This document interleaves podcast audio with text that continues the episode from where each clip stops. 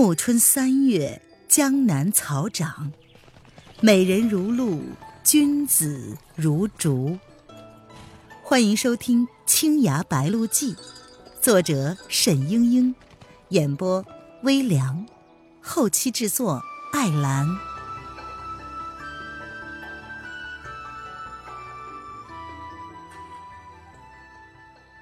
第六十四章。误入沉香社。那个妇人看见黑衣人不敌，她轻轻的哼了一声。黑衣人听见妇人的不满，心里大为焦急，也顾不了许多了。忽然，他招数一变，使出了他的看家本领来。这一手剑法潇洒飘逸，竟然是出自洞庭门中。审讯的白绫一下子被挡在了开帐之外。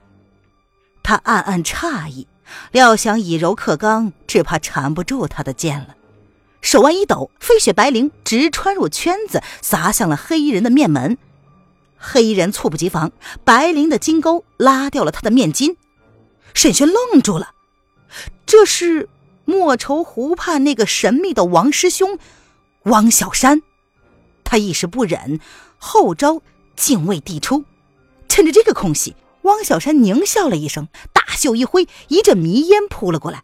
沈轩是又气又恼，这地方怎么到处都是迷烟呢？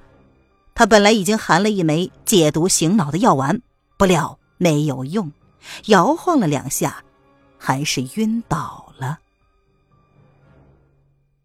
再一次醒来的时候，却不是在温柔乡之中了，这是一间真正的牢房，只有铁栅栏和稻草。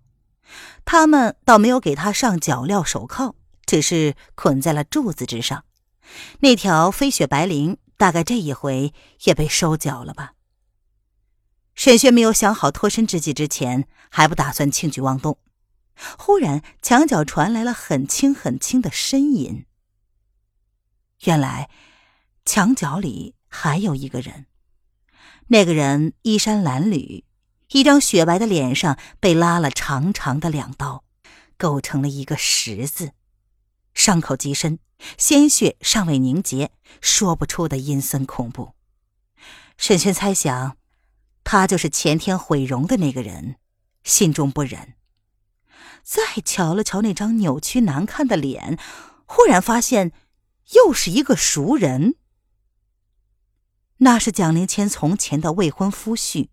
罗浮山汤木龙，沈轩做梦也没有想到，时隔多年会和情敌在这种地方、这样的情形下见面。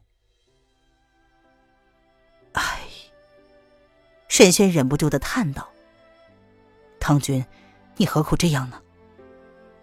哼，汤姆龙哼道：“男子汉大丈夫，宁死不受这些妖人的侮辱。”沈轩问道：“啊，唐军，我被他们骗了来，又关在这里，可还不知道这到底是什么所在呢？”汤慕龙说：“他们自然不告诉你。这里就是卢琼仙、黄琼枝这两个妖妇的沉香社。”沈轩恍然大悟：庐山宗的弃徒卢琼仙、黄琼枝两姐妹。在广州以工人的身份执掌大权，官封侍中。他们俩勾结道姑樊胡子，权倾朝野，弄出沉香社这么一个地方供自己享乐。可笑汉王刘畅对外臣防嫌极深，不论文武官员、进士僧道，凡入宫者，皆先入蚕室。那时候，娄迪飞就利用这一条，把渔网帮的帮主胡正勇吓倒了。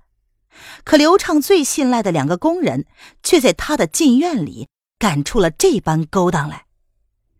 卢琼仙那人，沈轩以前是见过的，想来白天那一个妇人便是黄琼枝了。只是汤姆龙竟也落到了他们的手里。岭南汤家与这些妖魔鬼怪斗了这么多年。想不到一败如斯，沈轩又忍不住的问道：“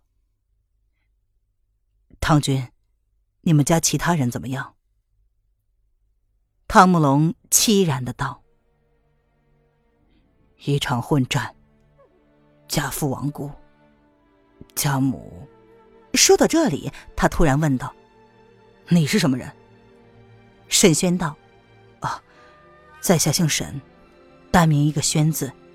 从前在庐山上，我们两个见过的。江湖上沸沸扬扬的传言，汤姆龙当然全部都听过。可是他也听说蒋灵谦早就死了。一时间，两个人都沉默着，不再说话。走廊的尽头传来了一串轻盈的脚步声。沈轩心里一动，震断了身上的绳索，来的却是一个宫女。沈郎中，快跟我走。沈轩心存疑惑，并不上前。那个工人轻轻的笑了：“ 你不认得青梅了？”灯光一照，果然是无双的婢女青梅。今年不见，已不是当年小丫头的模样了。沈轩觉得像是在做梦一般。为什么总是遇到一些从前认得的人呢？青梅不知道从哪里弄来了大牢里的钥匙，三下五除二就打开了牢门。快走，外面的事我和娘子都安排好了。远远走廊的拐角处立着一个鲜丽的宫娥，正是无双。沈轩俯身去扶汤姆龙，汤姆龙挣扎着道：“我受了重伤。”为死而已，怎么能和你们一起逃命呢？其实他心里想的是什么，三个人的心里都清楚。沈轩冷冷的道：“罗浮山的传人，难道就这样蹲在敌人的大牢里坐以待毙吗？”青梅也认真的说：“汤君呀，就算你自己毁了容，他们也不会让你痛痛快快的去死的。”令堂大人被他们送到凡仙姑那里去了，你就不想想办法？青梅平日里在宫里当差，叫惯了仙姑长、仙姑短的，此时也是这般的称谓。汤姆龙一声不吭，慢慢的站了起来。沈轩和无双照了一面，无双把一团雾石塞到他的手里，却是那飞雪白绫，原来被他倒了回来。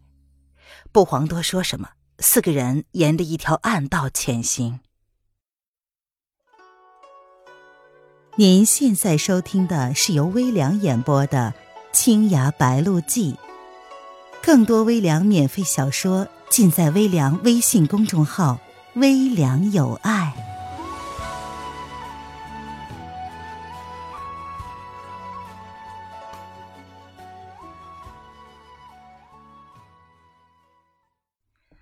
这深宫之中竟还有这样的密道，想来是通往宫外的。无双和青梅的安排果然妥当，一路上连一个盘查的侍卫也没有遇到，只撞见偷跑出来闲逛的一个小内官，被沈轩一指点晕在了地上。走了三炷香的功夫，无双推开了一道门，引大家走出去。沈轩一看，这里正是白天诱他落网的茶楼。五凤居，暗门却是藏在一幅《饮中八仙图》的后面。青梅笑着说：“这个五凤居一向是皇室中收罗面首的最大据点，所以特意修了一条暗道直通宫里。沈郎中不是第一次走这条路了。”沈轩听了不禁满面通红。无双静静的道：“其实。”他们修这条暗道，不只是为了这个，他们多行不义，也防着将来有走投无路的时候。哦，这样的暗道向来不为旁人所知，你却摸得这样清楚。沈轩问道。青梅说：“娘子入宫这一年多，哪一天不在明察暗访？否则，咱们这一回出来也没有这么容易。”无双说。沉香社里虽然防守严密，总还是能找到破绽的。青梅笑着说：“最大的破绽就是迷香太多，不是吗？”这一回，无双也脸红了，却忍不住的笑了起来。原来沉香社里存放了大量的迷香，平时虽绝不允许下人动用，但是无双化整为零，今天拿一点儿，明天拿一点儿，管事的人看不出来。日子久了，他就存了一大堆。那些看守大牢的侍卫，就是被他施用迷香，轻轻松松放倒的。沈轩倒没有想到，这个温柔娴静的表妹居然如此能干。他问道：“我有些不明白了，这里的迷香为什么这样霸道？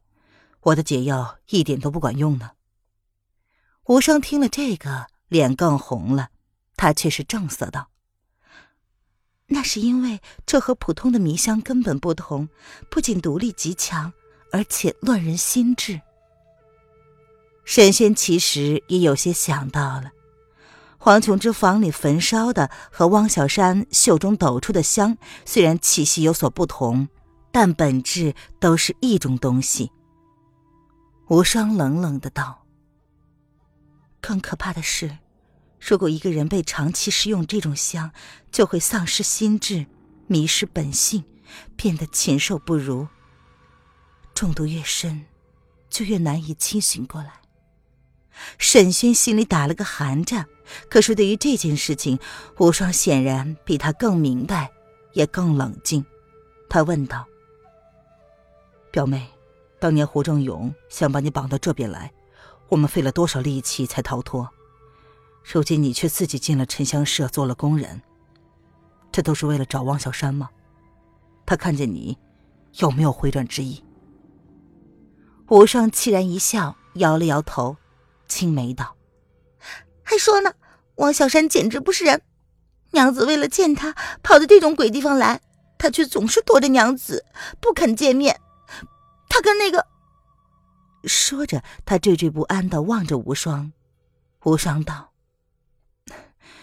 没什么，我本来以为他是被囚禁了，混进宫以后才发现，他要走，随时都可以走。可是他整天和黄琼枝在一起，对他死心塌地。我好不容易见到了他，他狠狠的笑话了我一顿，就再也不肯见我了。不过，承蒙他的照顾，有几回我和青梅在宫里犯下了事，还多亏他遮掩保护。青梅，你也不能不提人家的好处。沈轩知道，无双越是说的轻描淡写，心里的痛苦就越深刻。他道：“汪小山是中毒过深吧？”无双点了点头，又摇了摇头，然后说：“其实迷香是有解药的，多吸几回就可以缓解。”我曾经提出为他解毒，可是他不肯。我想，假作真时真亦假。他是真的不愿意离开黄琼枝了。无声的面容依然美丽动人，但也掩不住艰难和忧伤所留下的憔悴。唉，孽缘呐。一直沉默不语的汤慕龙忽然深有感触的叹道：“忽然，茶馆外面传来了一阵踢踢踏踏的脚步声，一时间火光已经晃到了窗外。有人来了，快躲回暗道！”无双掀开了图画，让大家钻了回去。茶馆的门被砰的一声踢开，进来的人似乎不多，只听一个妇人冷冷的道：“师姐。”你请我喝茶吗？汤姆龙一听就要冲出去，被沈轩一把按住。原来那正是汤姆龙的母亲玉兰子。汤家失败之后，他和儿子被卢琼仙、黄琼枝两个人捉住，儿子被卢琼仙留在了沉香社，他自己到了樊胡子那里，樊胡子却带他出了宫，到这个茶馆来说话。樊胡子柔声道。小师妹，咱们姐妹俩多年不见了。不瞒你说，师姐还真怕你说我一阔就变脸，所以不敢在宫里招待你。特别借了皇室中这个好地方，咱们姐妹俩说几句体己话，不好吗？樊胡子的声音明明又沉又粗，像是男人，却是故意做出年轻女郎的柔媚腔调，听着令人直起鸡皮疙瘩。玉兰子冷笑道：“哼，咱们姐妹的话，当然只好悄悄说。倘若在宫里说出来，你护国仙师的体面何在？若传到了师傅的耳朵里，你这最听话的弟子，岂不也要受到震断筋脉？”废去武技的毒刑了。樊胡子哈哈的笑了一阵，像老萧的叫声一样难听。他说：“哎，师傅早就死了，就算没死，也轮不到你拿他来吓唬我。你和娄子庄两个做下那无耻的勾当，被废了武技，赶出师门，现在你还好意思提师傅？”玉兰子居然也在笑，哼，你很得意是吗？师傅定下那种规矩，本来就是不近人情。我虽然被废了武技，可是我不后悔，因为师兄到底是喜欢我的。你心里嫉妒的发疯，可除了到师傅那里去告状，你还有什么办法？他不喜欢你，你还有什么办法？哼，要不要我再提醒你一回？那时你挑唆师傅陷害了我，再对师兄说，只要他承认不喜欢我，他的武技就可以保留。哼 你记不记得师兄说什么？哼 他说他情愿受罚，也不肯背叛我。你好厉害呀，师姐！樊胡子听到这个，像是气得说不出话来。他竟然没有打断玉兰子的嘲讽。玉兰子接着说。我虽然没了武技，可是我有宠爱我的丈夫呀，我还有人人羡慕的儿子。哼，你呢？你有什么呀？心爱的人不理你，你就只好做巫山派的孝子贤孙，一辈子不嫁人。哼，你的怨恨无处发泄，就拿着师傅教给你的武技横行霸道、任情杀人。哈哈，你以为别人真的当你是圣女吗？其实旁人都知道，你不过是个变态的老道姑罢了。范胡子冷笑道：“哼，好厉害的嘴呀！可是你不知道，宠爱你的夫君已经死了，你家的小狼也正在沉香社里快活呢。哼，武林第一美男子。”那两个婢子可真是有的受用了。这一下，玉兰子真的被害住了，她嘶声的叫道：“你们敢害我的儿子！”我……后来像是他被樊胡子一把制住了，吭不出声来。他武技尽失，樊胡子对他真是要怎么样便怎么样。只是想看看如何折磨这个旧日的情敌，才能好好的发泄多年来的怨恨。就在这时，汤姆龙再也忍不住了，顾不得身上的伤痛，一脚踢开了暗门，冲了出去。樊胡子背对着他，一手扣住了玉兰子的颈项。汤姆龙见状，不得不停住。樊胡子冷冷的道。早知道暗门里有三个人，两个是没用的小娘子，一个是受了重伤，就是不出来，待会儿我也要收拾你的。你急什么？樊胡子果然厉害，他方才与玉兰子斗嘴，情绪激昂不定，还能分心把墙外的动静听得一清二楚，只凭着呼吸声就知道个人的状况。只是沈轩洞庭内功深湛，却没有被他听出来。此时，汤姆龙突然扑到樊胡子的身后，一掌击向了他的后心。这一掌，他用尽了他的毕生力气，想打伤樊胡子，以救出母亲。不料，樊胡子纹丝不动。只见他的锦袍鼓了鼓，就让汤姆龙猛然向后一仰，跌倒在了地上。这是沾衣十八跌的上乘功夫。樊胡子冷笑着道：“小师妹，你你生出来的儿子也不过如此吗？二师妹，时隔多年，你还是怨我们呀？忽然之间传来了一个苍老憔悴的声音，樊胡子和玉兰子都呆住了。大师兄，大师兄！亲爱的听众朋友。本集播讲完毕，感谢您的收听。